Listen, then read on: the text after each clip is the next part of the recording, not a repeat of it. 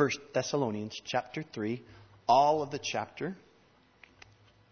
You guys recognize any of these uh, sentences? Fasten your seatbelts. It's going to be a bumpy ride. It's a line from a movie. Um, let's see. Play it, play it, Sam. Play as time goes by. You guys know what that's from? Casablanca. Casablanca. All right. Um, after all, tomorrow is another day. What's that from? Gone with the Wind. Um, I'm going to make him an offer he can't refuse. Godfather. In this list, this is from the uh, AFI list of 100 top lines from uh, the 100 years of movies that they did a couple years ago. In this list, there's a line. This is number 90. It says, A martini, shaken, not stirred. What's that from? James Bond. Goldfinger, 1964.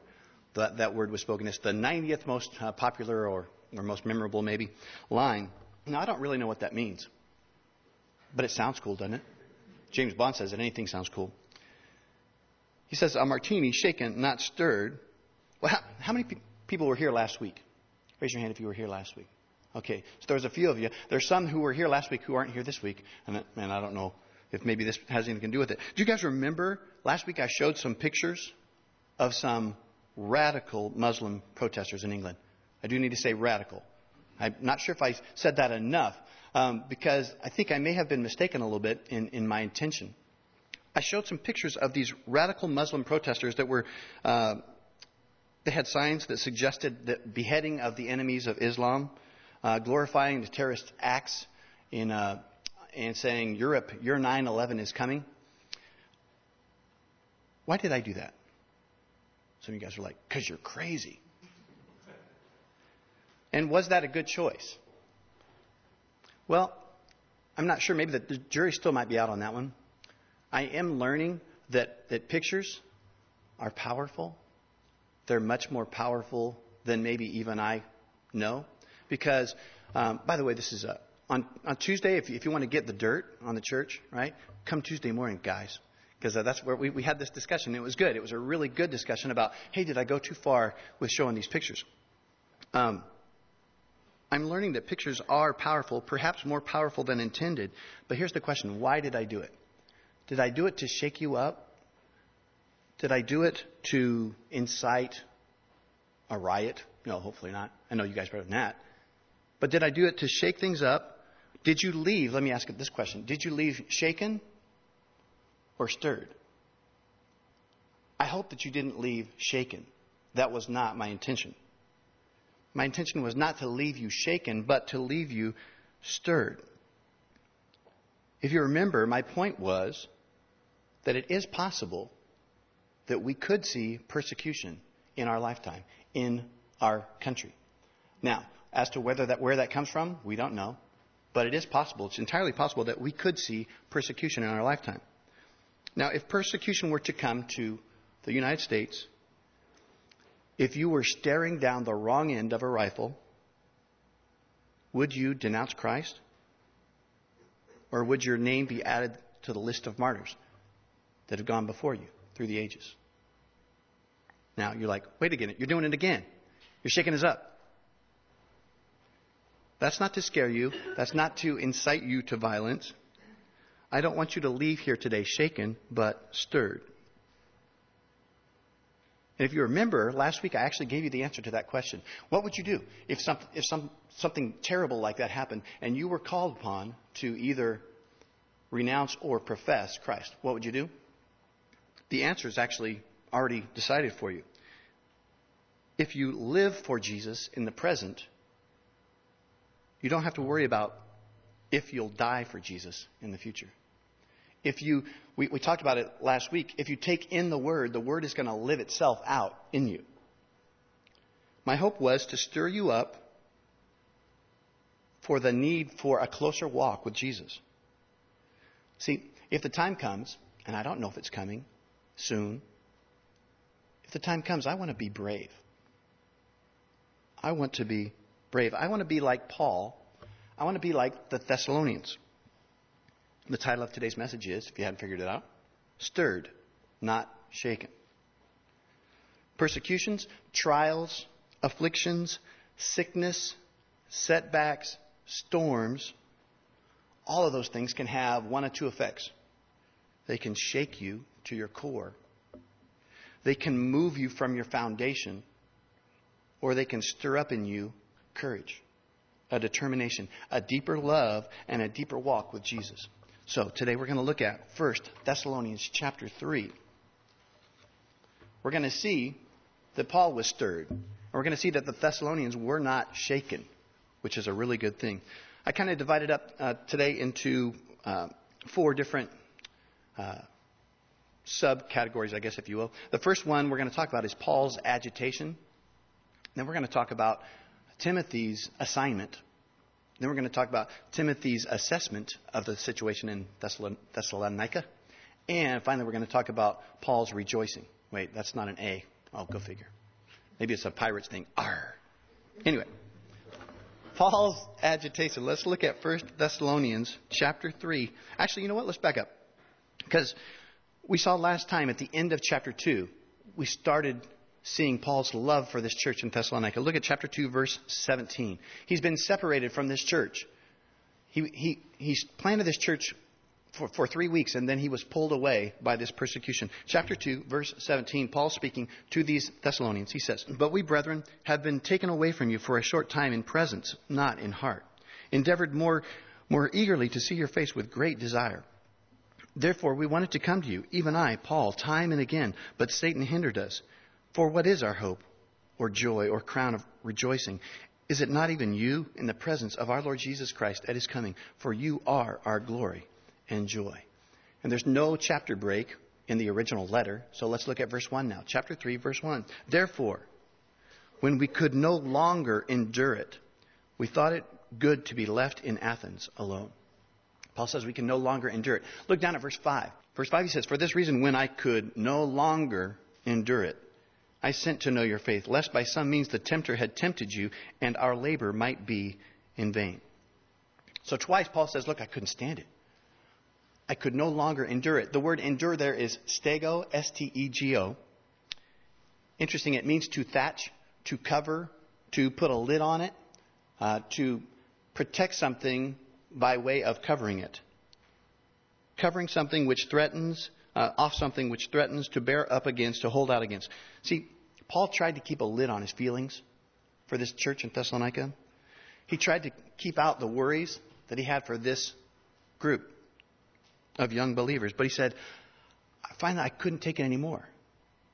Verse 5 Lest by some means the tempter had tempted you, and our labor might be in vain. See, like a leaky roof, the thought kept coming to Paul. Those, those saints in Thessalonica, I know, I know they're enduring a lot of persecution.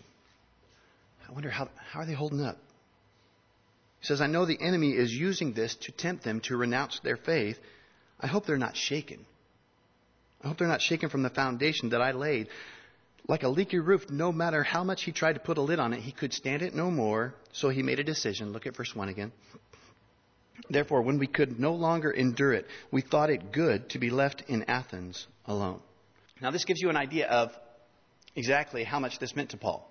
Because it wasn't good to be left in Athens alone. If you read the book of Acts with us over the, the last year, you remember that Athens was not a good place to be left alone.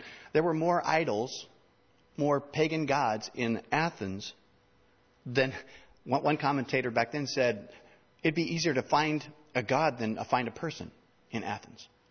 You couldn't spit without hitting someone's god in Athens. Athens was a city of incredible beauty and intellect and athletics. You guys know all that stuff. But you know what the name Athens means? Uncertainty uncertainty. So Paul says, after having all these worries on my head, I decided, I made the decision, it's better for me to be left alone in the town of uncertainty than for me to be uncertain about you guys. For me to, to not know what was going on in your hearts under persecution. Paul said, I could endure it no longer. I'd rather me be alone for a while in this land of uncertainty than me be uncertain about how you're doing. Verse 2, we're going to see now what Paul gave up. Look what Paul gives up for this young church. And I sent Timothy, our brother and minister of God, and our fellow laborer in the gospel of Christ. See, to Paul, Timothy was not just an assistant. He was not just an apprentice. He was a friend. He says, a brother, a fellow servant, a co laborer. If you guys know anything about Timothy, this was Paul's right hand guy. This was his go to guy. This is another good reminder to young people. I used to be able to say that and include myself. I can't do that anymore. What a bummer. A young, this, Timothy was a teenager. Timothy was a teenager, and this is another reminder that God can use you, wants to use you right now. 2 Timothy 2:15 says, "Study to show yourself approved, a worker who does not need to be ashamed, rightly dividing the word of truth." Paul said that to Timothy. He said, "Study, be ready." Matter of fact, 2 Timothy chapter 4, he says in verse 2, "Be ready in season and out of season." And Timothy was. So Timothy is sent on this Think about it. He's sent alone. Teenager, Paul sends a teenager alone on this task to stabilize a brand new church. It's a pretty big job. But Timothy was up for it because he was studying, he was showing himself to prove he was ready. Now, Paul was willing to let go of an assistant, a, a friend, a brother, a fellow servant, just like that. Why? Because of his compassion for this young church in Thessalonica. He was willing to be left alone in Athens in this city of confusion. I kind of liken it to being left alone in Las Vegas, maybe, right? Um, that's not a good thing in, in, in a situation unless you're really rooted and grounded, those kind of things. So, we see Paul's sacrificial attitude, his agitation. Next, we're going to see now Timothy's assignment. Paul gives Timothy this assignment. He was to inquire how their faith was holding up. You saw that in verse 5. Check up on these guys. Make sure they're doing well under persecution. But also, he was assigned now to establish and to encourage them. Look at verse 2. He says, I sent Timothy, our brother and minister of God, and our fellow, fellow laborer in the gospel of Christ, to establish you and encourage you concerning your faith. The word encourage there is parakaleo. Sound familiar? It's the word we have that uh, Jesus used for the Holy Spirit. One who comes alongside, one who comes to help. Paul said, I'm sending him, one, to encourage you, to come alongside you, but he says also to establish you. That word is sterizo. It means to make stable, to place firmly, to set fast, to affix. You hear that? Paul wanted Timothy to go and help stabilize this church, to set it fast, make sure that it stuck.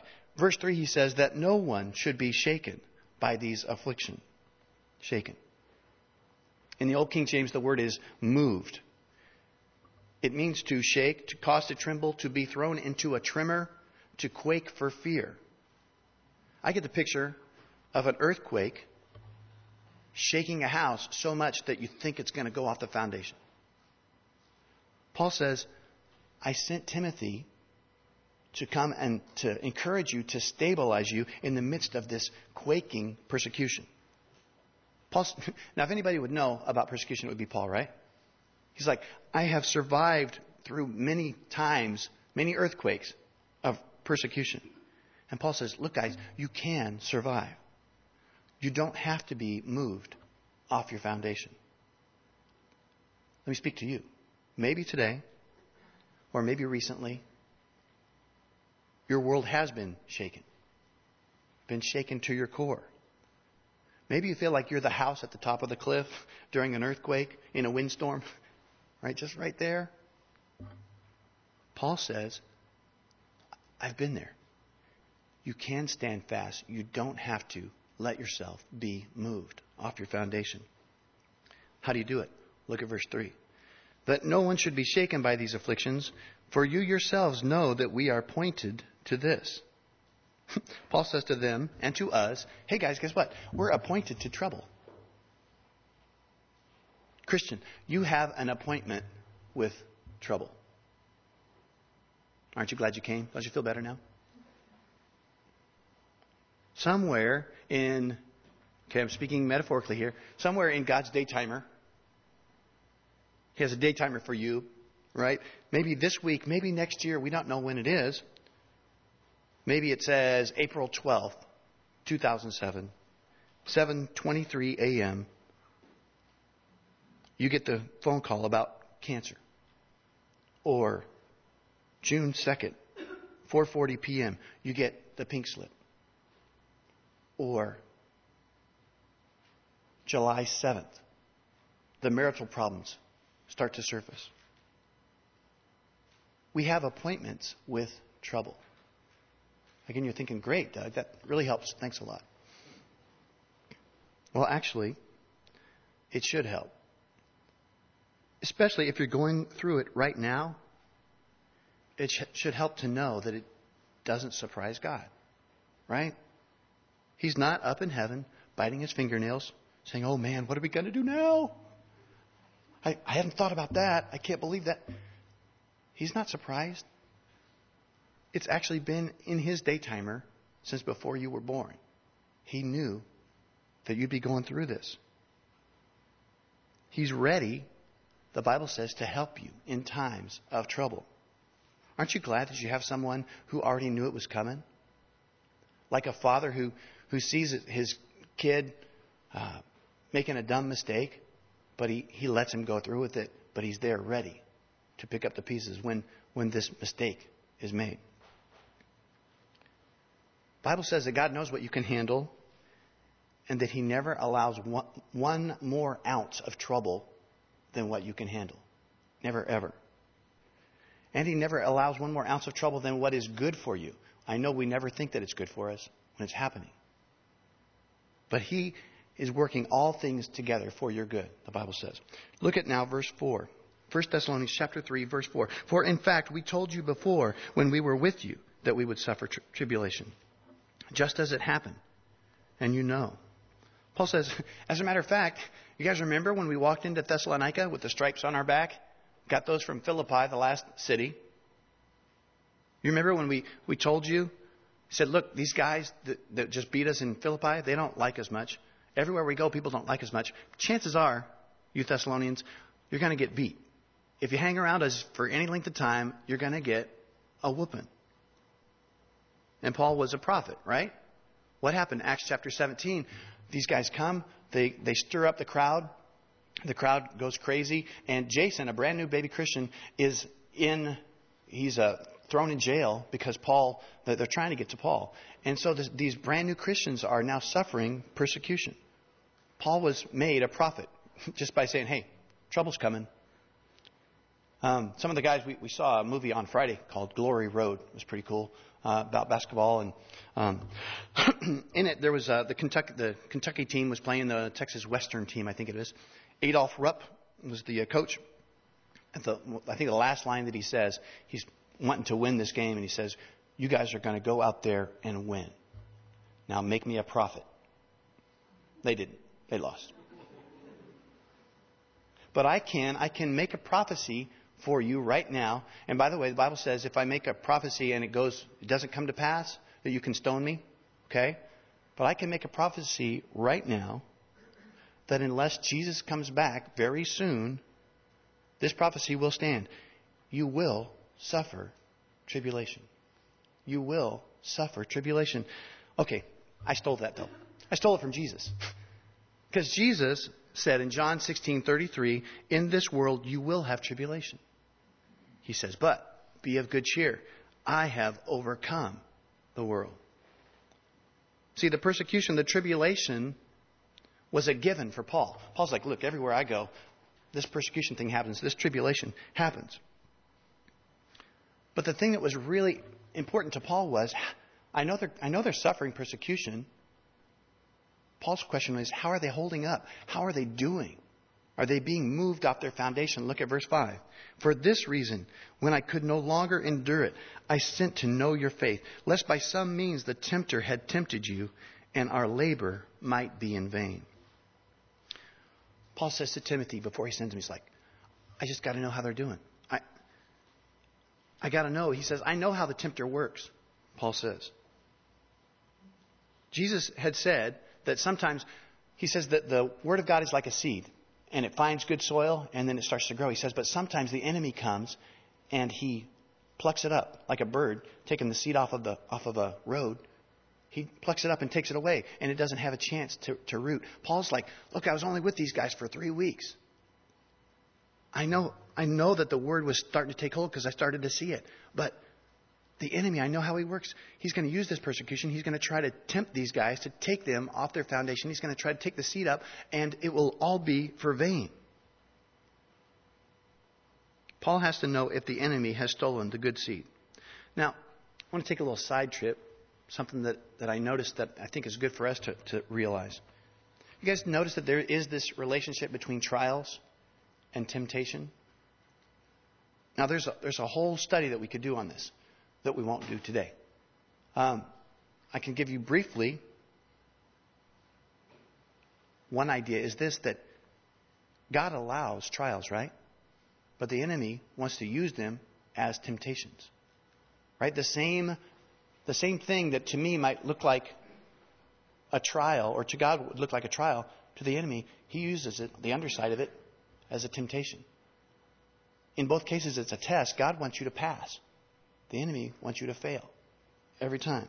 There's this relationship between trial and temptation. Well, there's a relationship between just experiencing trials and being tempted. For instance, moms, when you've had a rough day with the kids, when the kids are a terror, isn't it then that you want the pint of, ice cream?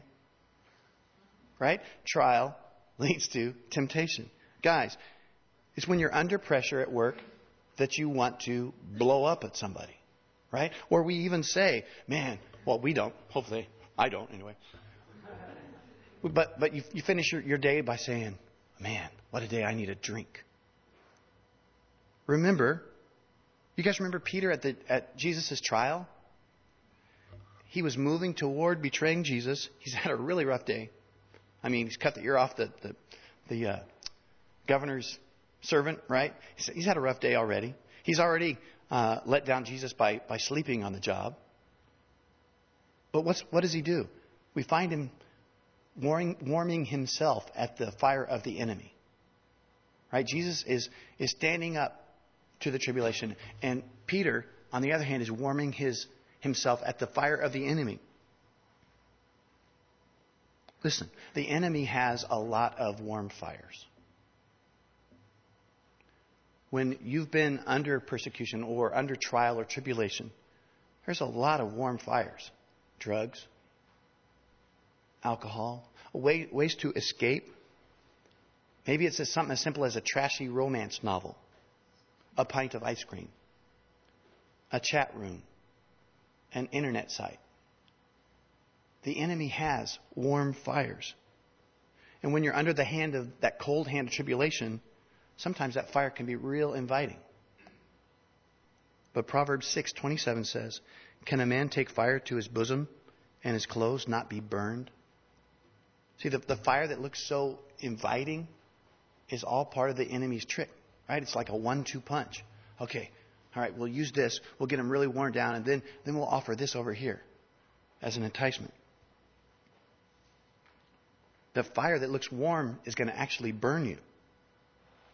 See, the enemy wants to do the whole one two punch thing. He hopes that you won't fall for it. I mean, he hopes that you will fall for it. He wants you to, for instance, get, up, get beat up at work and then get burned at home. Get burned by the fire that he set, um, hoping that you'd come to it after you got beat up at work. See, if you know, know his tricks, you're going to be better prepared. That's just that little side note that we notice here that temptation and trial work together. Now, we've seen Paul's agitation. Paul's thinking, please, please let these guys be stirred, but not shaken. Now, we've seen Timothy's assignment. His assignment is to go and to stabilize, to encourage, to take notes, and to come back and report to Paul how things are. Right? Now look at verses, uh, verse 6. We're going to see Timothy's ass- assessment. now that Timothy, verse 6, but now that Timothy has come to us from you and brought us good news of your faith and love, and that you always have good remembrance of us, greatly desiring to see us, as we also to see you. Can you imagine how Paul's feeling? He comes, he, Timothy comes walking up, and he's got a big smile on his face.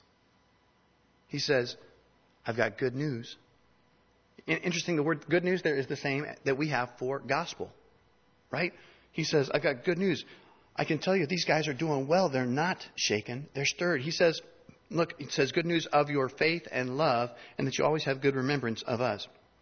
Hebrews 10:24 says, "And let us consider one another in order to stir up love and good works." Do you get it? The persecution had not resulted in them being shaken, it resulted in them being stirred, stirred up. Faith, love, and that they, they're like, please tell Paul that we miss him, that we love him, that we want to see him soon. Because Paul is probably thinking, they probably think I just left them because I was run out. But they were the ones who told me to go. But probably by now, distance can mess everything up. All those things. Paul gets this report back. Man, that had to be encouraging. The tribulation had stirred up good works and love and faith. They were stirred, not shaken. So what do we see? Then, of course, Paul rejoices. That's the fourth thing we're going to look at. Paul rejoices now in this good news. Verse 7 Therefore, brethren, in all our affliction and distress, we were comforted concerning you by your faith. For now we live if you stand fast in the Lord. Sometimes we forget, like when I get into the middle of this letter, I think, well, Paul's really concerned about them. I forget that he's got his whole set of troubles. Everywhere he goes, he's being persecuted. He's like, man, it was great to see. You know, was, they were whipping me maybe even as Timothy comes up with the news. It's like, whoosh, right? But, oh, they're doing great. Oh, awesome. He says, Therefore, brethren, in all our affliction and distress, we were comforted concerning you by your faith. For now we live if you stand fast in the Lord.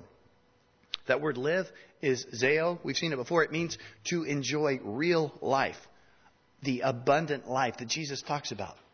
Paul says, I can rejoice. I can have an amazing time, even though I'm still under this persecution, knowing that you guys are standing fast in your faith, that you haven't been moved off your foundation. We've seen it over and over again. If you were with us in Acts, you're probably sick of it. I hope not. That the abundant life is a part of, is accompanies affliction, adversity. You go to some, some churches and they'll tell you that you shouldn't ever have affliction or adversity. That's not the Christianity I know. Christianity I know is that you find yourself going from affliction to adversity, but in the midst of it, you have this abundant life. This joyous, unexplainable thing. I can't, I can't understand it, can't explain it, but I have it. God loves me. Jesus died for me, and now I can handle all of these things. Paul says we live joyously, abundantly in the midst of our persecution, knowing that you guys are standing fast, that you are stirred, not shaken. You guys know that courage is contagious? I mean, so is fear. Fear is contagious, but so is courage.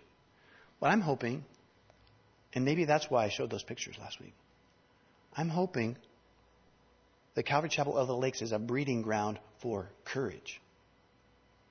Now, if you were shaken, then we still got some work to do. Because what I want is for us to be not shaken, but stirred. I want us to be ready to be courageous. Now, without lots of other exposition, I'm going to let just Paul kind of overflow here with thanksgiving, with gratitude. Look at verse 9. He says, For what thanks can we render to God for you, for all the joy with which we rejoice for your sake before God? See, Paul says, I'm at a loss for words. I, I, I can't even put into words how thankful, how joyous I am at hearing that you guys are doing well. He says, by the way, that would be unusual for Paul, right? To not be able to think of words, right? He's pretty uh, loquacious. I just said that.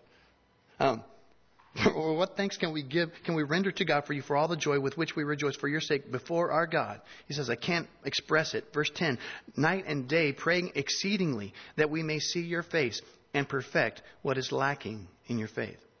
We see that in Paul. Prays exceedingly, constantly. Paul is one, a man of prayer. But he prays for two things specifically there in verse 10. He says, My first goal, my first prayer is that we can see your face. And second, that we can perfect what is lacking in your faith. Paul says, Look, first of all, I just want to come to you. I, I want to see you face to face. But secondly, when I, when I see you, I still got more to teach you. He says, I know you guys are doing really well, and I'm, I'm ecstatic that you are. Says, but there's more to learn. There's more to teach.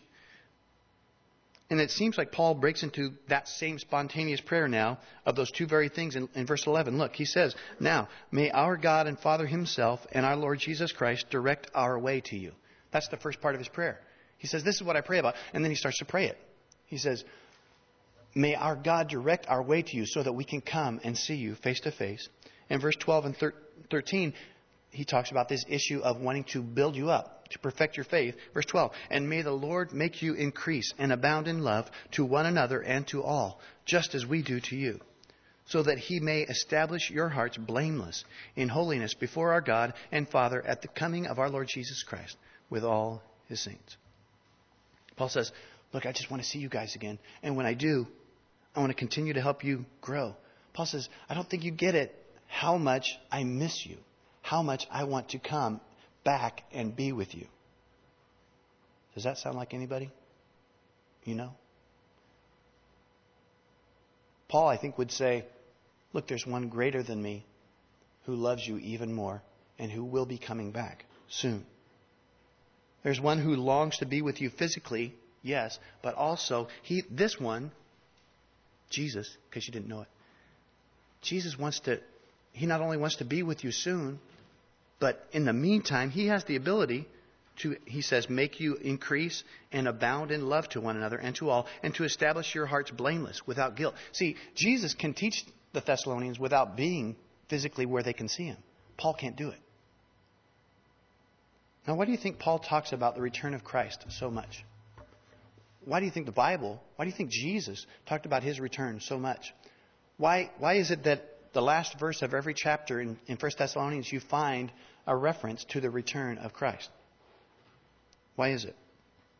Well, if I loved my bride as much as he loves the church, Ephesians 5, and I don't, I wish, I hope, I think I'm growing to love my bride that way. But if I loved my bride that much, and if I knew that I was going to be gone a while, preparing a brand new place for her. And I also knew that in the meantime, she would be struggling. There would be trials, there would be adversity, there would be struggles. But if I knew that I was preparing this place and that I was coming back for her, I would want to tell her a lot. I would want her to know hang in there. Hang in there. I'm coming back, and I'm coming back soon. And wait till you see the place that I've made. The groom is coming for his church, for his bride, right? Now, depending on what you're up to, just that statement alone will either leave you shaken or stirred. If you're living right, that will stir you. Yes. Could it be today? Jesus, you can come back today. That would be awesome by me. Or, no, not today. Not today. Either you're shaken or you're stirred, depending upon your relationship with Jesus. Now, look at verse 13 real, real quick. We're almost done. So that you may establish your hearts blameless in holiness. Whoa, does that mean you have to be perfect to go to heaven? No. I mean, if Jesus comes today and, and you you uh, kick the dog, are you out? No. The whole idea of blameless is not sinless. What it is is that you've been walking with Jesus. You keep a short account with him, right? That you are confessing your sins as you know them, right? And you are ready at any time.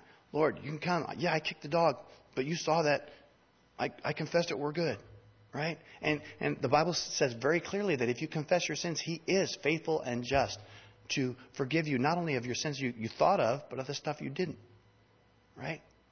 So I hope you're ready. I hope when I say the groom is coming for his bride, that you, not, you are not shaken, but stirred.